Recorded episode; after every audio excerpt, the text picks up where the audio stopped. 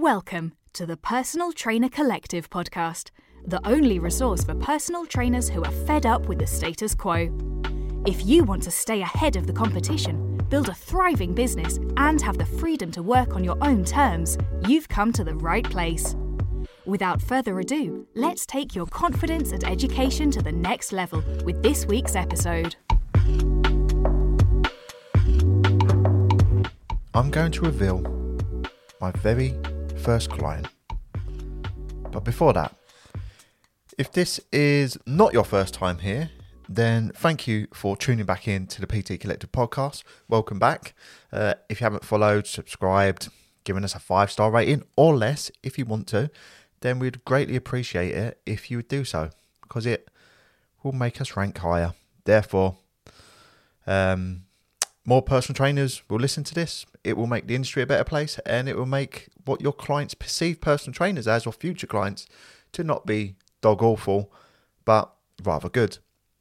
And the other thing is, this podcast took me around 90 minutes to prep and then for whatever long this takes me to record, which I don't think is going to be a long one today. But again, if you um, we do that, it'd be greatly appreciated. Let's get it over at the start, and then I'll just drop the bombs, the knowledge bombs on you right now. So um, if you are new to this podcast, this is a little bit different to previous ones that we've done in the past. We've got some really great guest interviews. There's some with myself and Tom, but this one I wanted to do for a few reasons. It was to reflect and tell the story about my very first client. And what I'm going to go through now is how I got him as a client, what I offered, so what actually service that I offered, how much I charged for that service, um, how I actually coached him. And throughout this podcast, I'm going to tell you the story, and I'm also going to just interject any reflections of that. Uh, so I've made quite a few notes, and I will be going through them. So I hope you enjoyed this episode. It is a little bit different. And one of the things that I have discovered when going through this is the art of storytelling. So this is something that I'm going to be looking at, whether it's a course or books, on actually becoming a better storyteller. Because what you'll find is, for your own business, your own marketing, whether you have your podcast yourself, whether it's just video content, blog content, whatever it would be, when there's a story attached to it and it's um, delivered throughout a story, it's far more engaging and more people will listen to it. So you have better retention. And more importantly, if you can interject a story with education, it helps improve the learning and understanding and putting a context around it. So I'm going to start off this looking at my situation. So I'm going to paint the picture of where I was, what I'd been doing up until that point, and then obviously how I obtained my first client. So I'd been a fitness instructor in a gym for probably around two years prior to this, probably two to two and a half years. When I was 18, I was still I was at university doing a sports science degree, and everyone was getting just like I'd say normal jobs, like jobs in shops. And I didn't want to do that. I didn't know what I wanted to do when I was younger. I just went from oh I like sport to oh I like sport and I like fitness and I still don't know what I want to do, mummy and daddy. So that's why I did a sports science degree. So at the at that time, uh, when I started getting into the gym, I asked uh, the ex girlfriend's mum who used to go to the gym, what qualification do I need to be able to work in that gym? So that's why I started off as a fitness instructor. And then from them, I would one of my strengths or one of the things that has helped me in every walk of life is when I used to work the the gym instructor that role, I was getting paid like just over six pound per hour. It wasn't good whatsoever. When I was at university, I was doing like a Saturday uh, daytime up until when I finished my degree, which was in sports science, and the shifts used to be eight and a half hours long. So you can imagine being on the shift and you've done a, a, late night shift and then an early morning shift and then a midday shift and it gets very very repetitive every two hours i had to go down to the plant room and do a pull test um, so what i discovered was if i talk to members it makes the time go really quick if i decided to do what most gym instructors or fitness professionals would do which is to sit on their asses, to talk to other trainers and not really do much, then the time drags. So my intention on talk with my intention for talking to members on the gym floor was probably a selfish one. It was more to do with actually just makes the time go really quick. This is really boring. I'm getting paid peanuts. I can't wait until I finish my degree because then I can be a personal trainer. So yeah, I used to talk to members on the gym floor, which would be and is the probably the number one thing that I would recommend personal trainers do, whether you're new to personal training, whether you're new to a, a, gym, as in you've been a personal trainer for a while, but you've relo- relocated to another gym. Nothing beats just talking to gym members and, and not having this. I'm only talking to you because I want to get you paying me money, like for personal training. I feel like that was also another good thing because my conversations wasn't me trying to sell; it was conversations with me just trying to waste time. So there was never any ask, there was no ulterior motive as such. When I got my level three, I went to a 2020 role. So at the time when I finished my uh, degree, I did some fitness instructing for a little period of time before I got my level three PT qualification. And I was on a, a 40 hour week gym instructor role where, again, I would clean stuff, do plant room tests, do inductions and, and write a program if it was their first month of being a member in the gym. And my role then changed to a 2020, which I don't think is around anymore. So I basically reduced my 40 hours per week as a gym instructor to 20 hours per week. And then I had another 20 hours for PT. Now, I wasn't doing 20 hours of PT from the off. Um, and on reflection, I would I would only go on go to the gym when I had my shift. So I've gone from 40 hours talking to members on the gym floor. And I don't think it was that detrimental to me because I'd already spoke to a lot of members prior to that. But if I was going into a new gym and I had client availability, if you're only working 20 hour shifts, and I know there's quite a lot of gyms out there now where you might have to work 16 hours for free, where you don't have to pay rent. And I basically just went, did my shifts, and then I, I honestly my memory isn't that good. Uh, I can't remember what I did in those hours that I did claim back, those 20 hours free.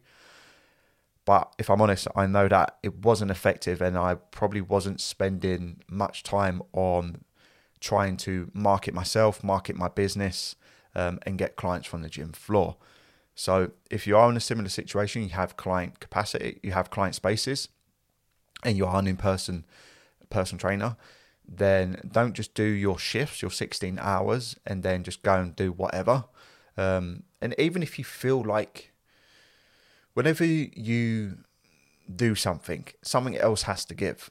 So I'm a firm believer of even if I was coaching clients was I'm going to try and make it as easy as possible for you to achieve that the goal you're looking to achieve. I feel like you need to look at that for your business. And there's many different things and strategies that you can can use. Like we have a if you go into the website ptcollective.com slash free, there's some lead magnets there, and one of them is 17 ways to get clients from the gym floor. And I always have a good rule of thumb. Well, if you want in-person clients, then you should probably spend majority of your marketing efforts on trying to provide value on the gym floor and generate leads in person offline.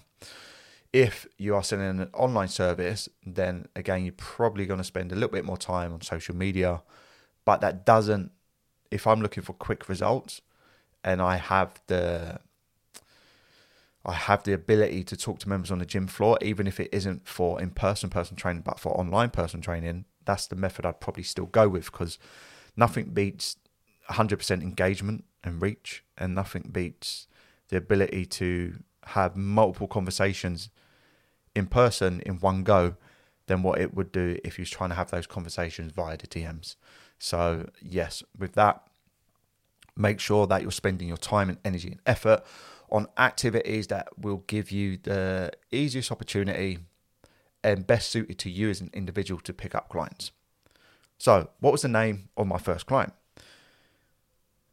his name was Alex, and I remember it was Alex and Harriet, and they I would consider them they were probably in their late twenties at the time. I'm probably either twenty or twenty one at the time after finishing my sports science degree.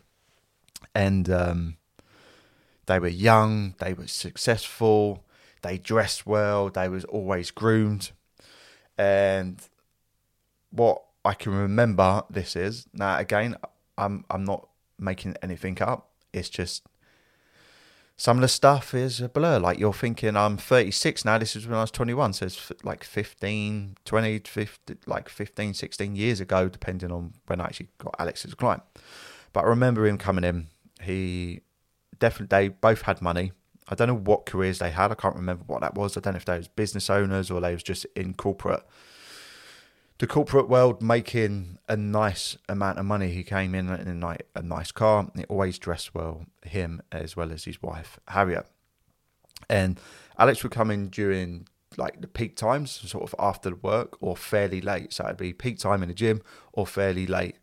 Um, and I would probably see him on my late shifts and probably just how did I get him as a client was just talking to him like I would talk to members on the gym floor. But I feel with Alex, it was as a, someone which was 21 years of age, fairly um, impressionable, looking up to him and going, well, he was smaller than me, but he he wasn't that much older than me, definitely less than 10 years.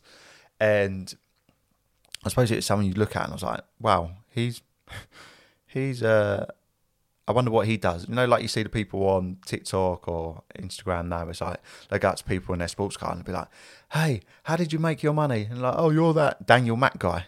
Um, that's the the one that's on TikTok. So for me, it was um, I was probably quite intrigued by him and what he did. He was a good looking lad.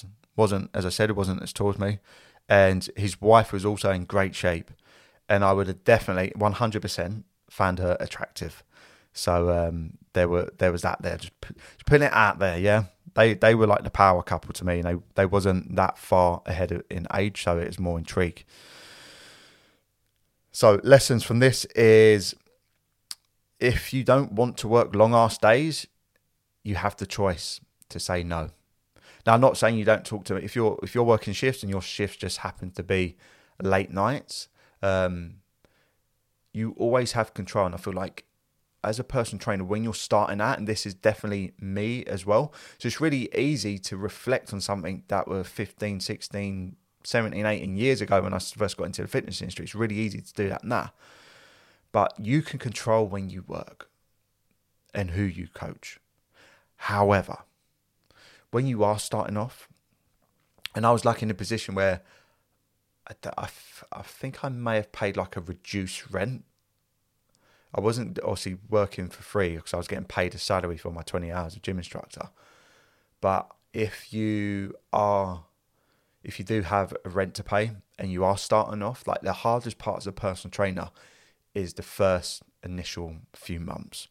Once you start getting your first five clients and getting them results, it becomes a lot easier. But when you're starting off, you will probably just um, coach any you'll coach someone at 4.30 in the morning you coach someone at 9.30 the night before because you're looking to to make money.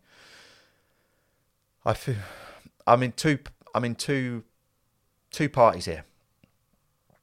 One i feel like if you are a personal trainer and you are doing that type of thing it gives you even later on in life if you change career it gives you the ability to work hard for long periods of time and have a not not a lot of sleep. And it is quite a taxing job as a personal trainer, especially if you're doing classes in between uh, and, and you're on your feet all day. But it's up to you entirely. Like, don't complain if you're coaching clients and it's too late in the evening. You've got to get up early for your next shift. That is on you. So as soon as you take responsibility for that, the better it'll be. So I feel like Alex hired me for maybe three reasons. One, he felt sorry for me. At the time, there was two other personal trainers, Anthony and Simon. One was short and bald, one was tall and bald, and they were both probably in their late thirties. And anyone when you're sort of 18, 19, though that that period of time, anyone in their mid to late thirties, you, you consider old. And and hey, I'm now that guy, so welcome. So I feel like he may have felt sorry for me in the sense that I was the the new kid on the block as in regards to a personal trainer. For him as well, I feel like the second reason was it may have been a status thing for him. Uh, just having that, and again, I could be totally wrong, but I'm just going by based on what I felt. And number three, it could be a combination of both of them. He felt sorry for me because I was the young kid, and again, he wanted a personal trainer more for a status thing, which I'm going to go into a little bit more detail as we get into the podcast. One of the other things with why I think uh, I got him as a client is if you don't know, my background is in karate. I was English karate champion in Kumite under 16. I've competed internationally. I've won competitions. And he also was into, I think, Muay Thai at the time. So he was into martial arts. So the other two trainers that were there wasn't. So I feel like that was a unique selling point for me as a personal trainer because we would do pad work during the sessions. Like there will be some element of like pad work or martial arts not not fighting each other or sparring but there was that element to it. So that therefore it had that was my unique selling proposition. I'm not as old as the others. I'm not as well established. My knowledge at the time i, I felt like i was better than them from a when i look back on it now and reflecting is yeah you your my knowledge with anatomy and physiology and biomechanics was I'm like, there's no way your knowledge is on my level. But being great at naming muscles and joints and joint actions and origin and insertions doesn't make you a good person trainer. So I would look at them and I'd always be like, I'm better than you. But they were better than me.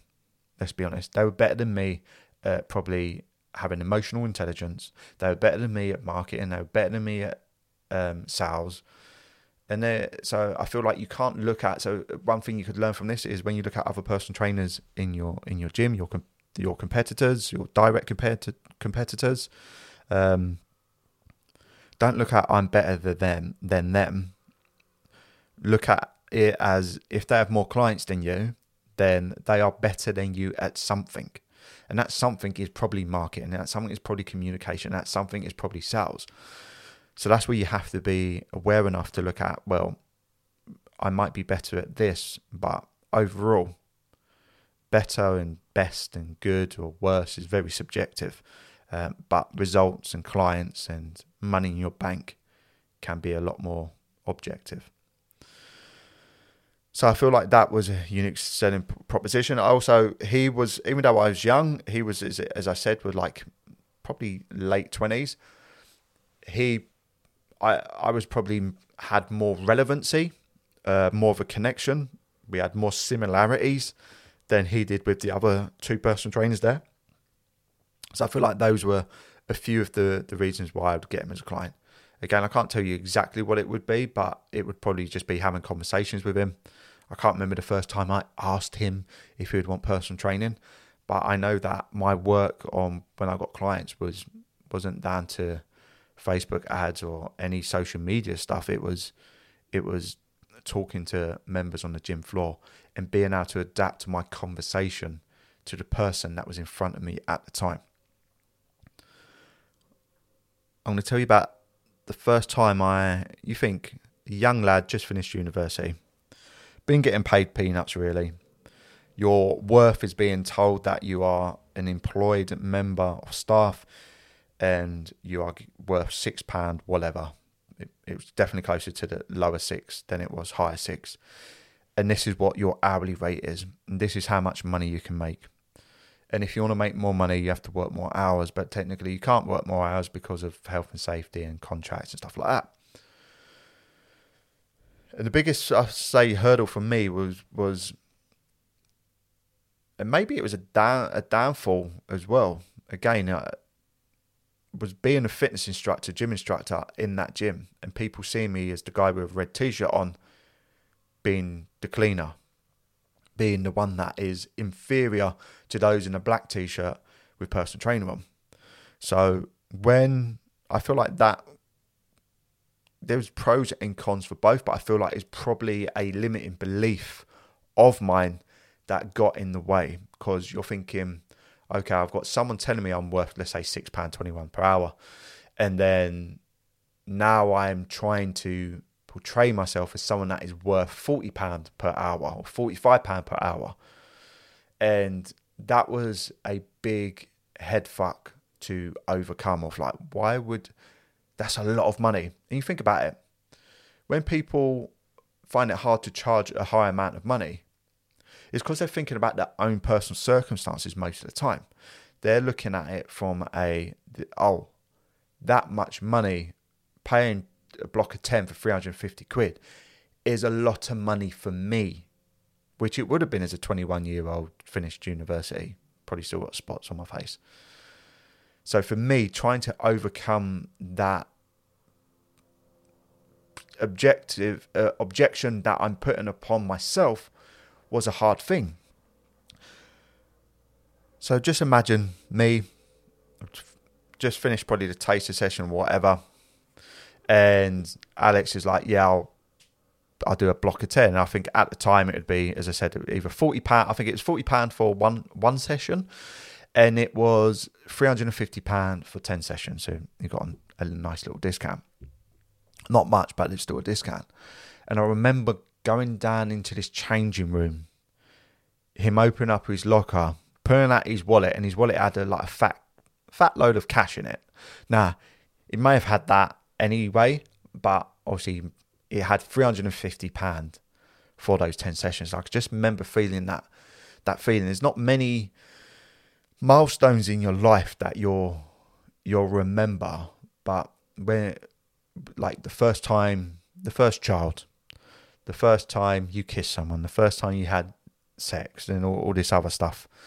So I remember the first time that I received that money, cash, cash monies, and it was just like fucking hell. I'm like, he just paid me 350 quid. I've only done like one session. I've still got nine sessions to do. So it's trying to get comprehend that from going, well, now I'm worth 40 pounds or 335 pounds an hour now considered six pounds. You think about how much of an increase that was. And I still remember that feeling that you you you got. And my goodness, I do miss those cash in hand days. Um, if you're still a person trainer um, that takes cash, I don't. Then uh, yeah. Anyway, HMRC, I always uh, claimed everything. I always, I was always good. Winking right now that you can't see.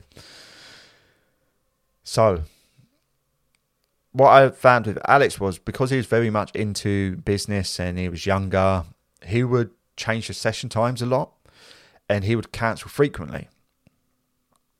So, when you think about it, from my very first personal training client, I realized this that selling sessions was not a good thing because they can change the time. Even if you had a contract in place, I don't think I had a contract at the time. It was like if you cancel within blah blah blah. But then there's a difference between having a contract and saying you have to cancel within 24 hours or you'll lose a session, and then actually doing that as a young 21 year old when you've you've got one client, your first client. So there, there's a big difference.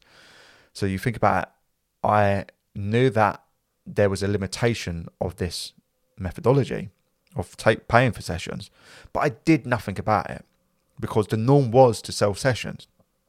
And what I did is I accepted it. And I didn't bother to think about is there an alternative? This is a problem. How can I overcome this problem of cancelling sessions or wanting to change their times? Which was not a big deal when you're starting out, but once you've got multiple clients and people want to change their sessions or cancel their sessions, it becomes a, a, a pain in the bum and it, it's not nice. But I would be as being open and transparent, even if I did sit back and look at there must be a better alternative, even if there's no like at the time no one did monthly payments. It was all sessions. And even to this day there's a lot of gyms that control this and still they do blocks of sessions. But even if I did come up with the monthly thing back then, I probably wouldn't have had the guts to actually do it. And I probably would have just stayed in my lane been like, this is just the way it is. This is what you just need to do. You just need to be accept that people are going to cancel and people are going to change times. And, and when you're doing that, you're trying to, you've got that thing as in, I want to get those sessions in so I can get that next block of 10 so I can receive that £350 cash in my hand again because you want that feeling again. It becomes a little bit addictive. Other thing is, I didn't have a system to really track the number of sessions he's completing. He completed and were outstanding. I probably used like paper and pen or something, whatever I did back then. So other things I learned was cash flow unpredictability, not predictability. I can't remember exactly, but I feel like Alex either had booked one lot of 10, maybe two blocks of 10. Um, and this is where I would have the monthly coaching prize. It would help eliminate having those high and low months. Um, and when I speak to personal trainers, I'm like, do you have high months and do you have low months? If they say yes, I'll be like, what's the variance? They tell me the variance.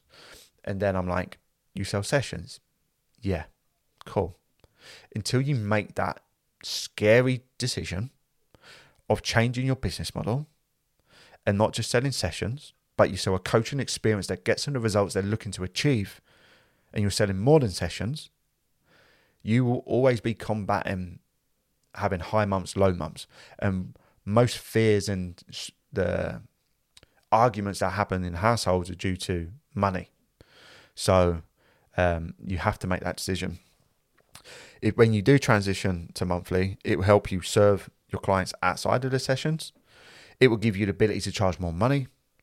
You'll therefore have better margins, and this will enable you to provide a better service. It also provides more structure to your day to day, and therefore you can then spend time working on your business.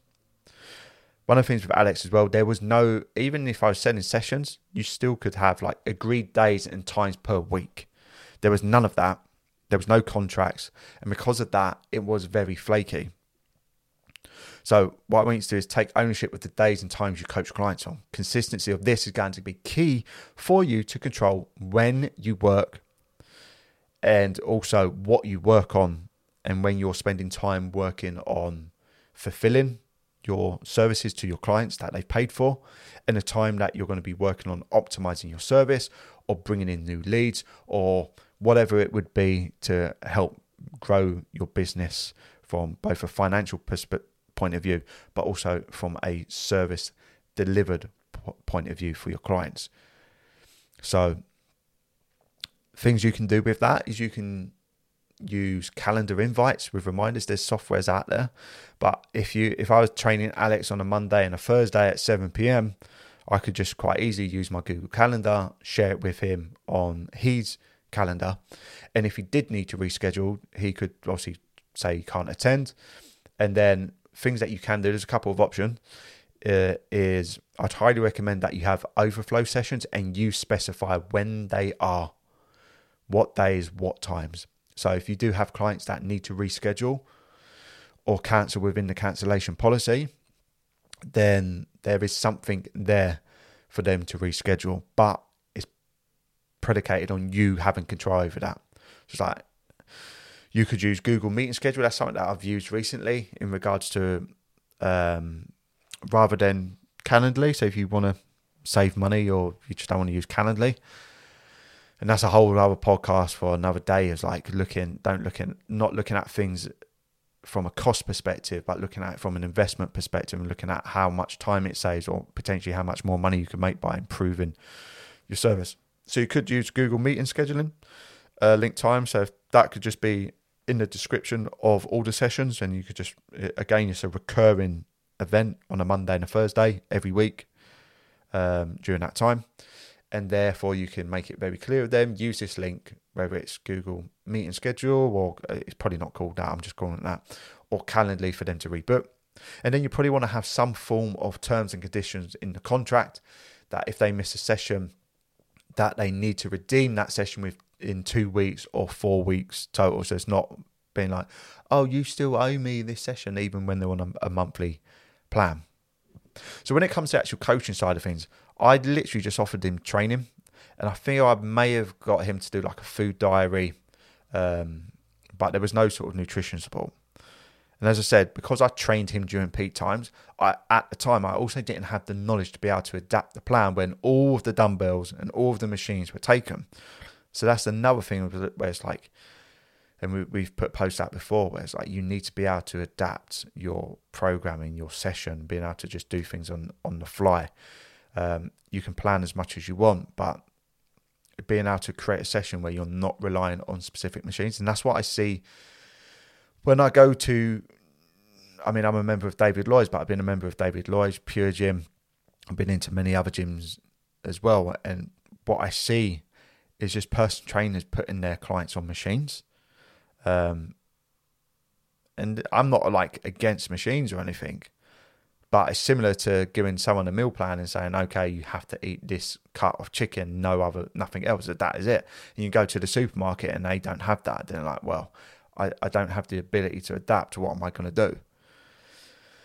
So out of sessions, he didn't have a program. There was no nutrition support. There was no weekly check-in. There was probably just a few texts chasing him up, being like, "When's the next session?" and stuff like that. So it was more admin based. And one of the things I also would like to highlight with Alex and highlight to most you listening is that people want coaching for different reasons. Alex, I feel like wanted it as a status thing. He wanted his own personal trainer. He wanted someone to be able to provide a service to him. He wanted to go to the gym and not think about the session. He just wanted someone else to be there, helping. Like I, I'd get like his, I'd pick up his water bottle, I'd fill it up, I'd do other stuff. You know I am trying to trying to impress, trying to deliver a service, and um, he just wanted to go to the gym and have someone coach him. And the thing is with him, he already had a, a decent training knowledge. He already probably knew about nutrition because he was in he was in good shape. He would, and so that's the reason why I feel like he, he did it for more of a status thing, more of a if someone is in the corporate world, they want to they use their time with a personal trainer to just get away from everything. A chance to leave their phone in their locker, a chance to not have to think about anything, but have someone else think for them, tell them what to do, um, motivate them, keep them accountable. So I definitely feel like that was the reasons why Alex had me as a personal trainer. I'd train him in the session, like probably resistance based stuff, and then at the end of it, there'd always be some sort of incorporation of like pad work.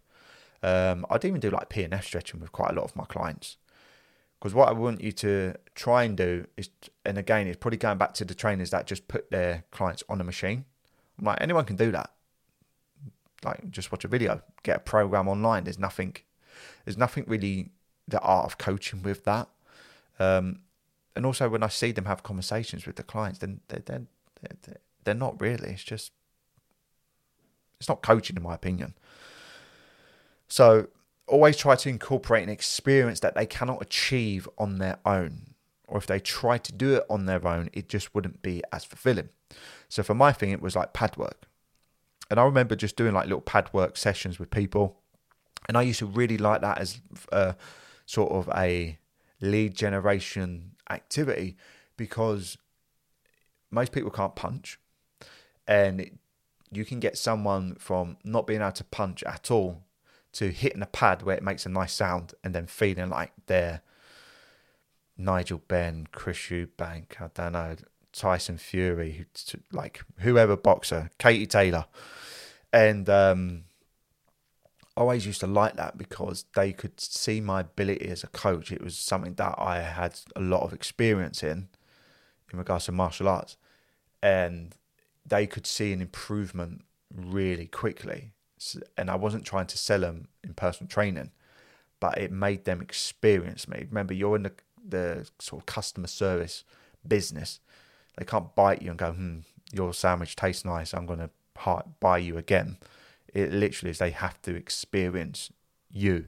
And because it wasn't 100% focused on fitness and you could make good improvements and coach people, it did enable you to sort of them to try before they buy as such. So on reflections, just to round it up, he already had a, a good. I put great. He already had like a, a fairly decent physique. So I, I, didn't really get any great transformation pictures with him. And at the time, I wasn't even thinking of stuff like that. I didn't ask for a testimonial, I didn't ask for a referral. Looking back on it, I should have probably offered to train his wife, Harriet, too. Um, just because they were both into gym and I'd already had done the hard part, which was get Alex as a, as a client. I, I could have, if I'd more courage, I probably could have asked to be like, does Harriet want personal training too? I could have probably uh, done him a, a nice deal with that as well. he worked a lot and I think he travelled a fair bit. If he didn't travel, he definitely used a lot of sunbeds. So maybe even like selling monthly coaching, maybe he wouldn't have opted in for that because when clients do travel a lot for work or pleasure, they don't really want to commit to something that's recurring, that's like two sessions per week. They want more flexibility with sessions. So if that is the case, then what I would highly recommend for you to do, because you are um, in a less fortunate position when it comes to um, cash flow and cons- cash flow consistency, is if you are selling sessions as well as doing monthly, just whack the price up for the sessions. So it makes it far more favourable to do the the coaching. Other thing you could do is with the monthly coaching, you also get this, this, this, and that. With the sessions, I'll just train you for the sessions. So not only are going to pay more, you're probably going to receive less as well. But again, that is something that is up to you whether you want to do that or not. Try to take time to reflect on your offer in your business and question if there's a better way. If there is, what is it? If something is an issue or problem in your business, then try and find someone that's been doing it longer and ask them, how did you find transitioning from sessions to monthly? How did you deal with people that didn't really care about their nutrition? How did you, whatever that problem is, try and have time to reflect yourself on what you could do differently, but also ask others. And the last thing I want to say on this when I'm doing my generic reflections, which is it's okay not to be great at the start.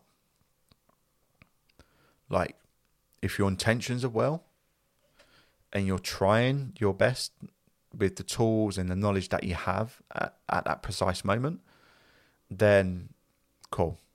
Like as long as you're not scamming people. However, if you are further in the game and you're not trying to improve elements of your business which are weaknesses, which are things that can be improved, which are things that can not only deliver your clients a better service, but also enable you to charge more money or take on more clients or build a bigger business, then that is not okay. We should always be looking at how we can improve.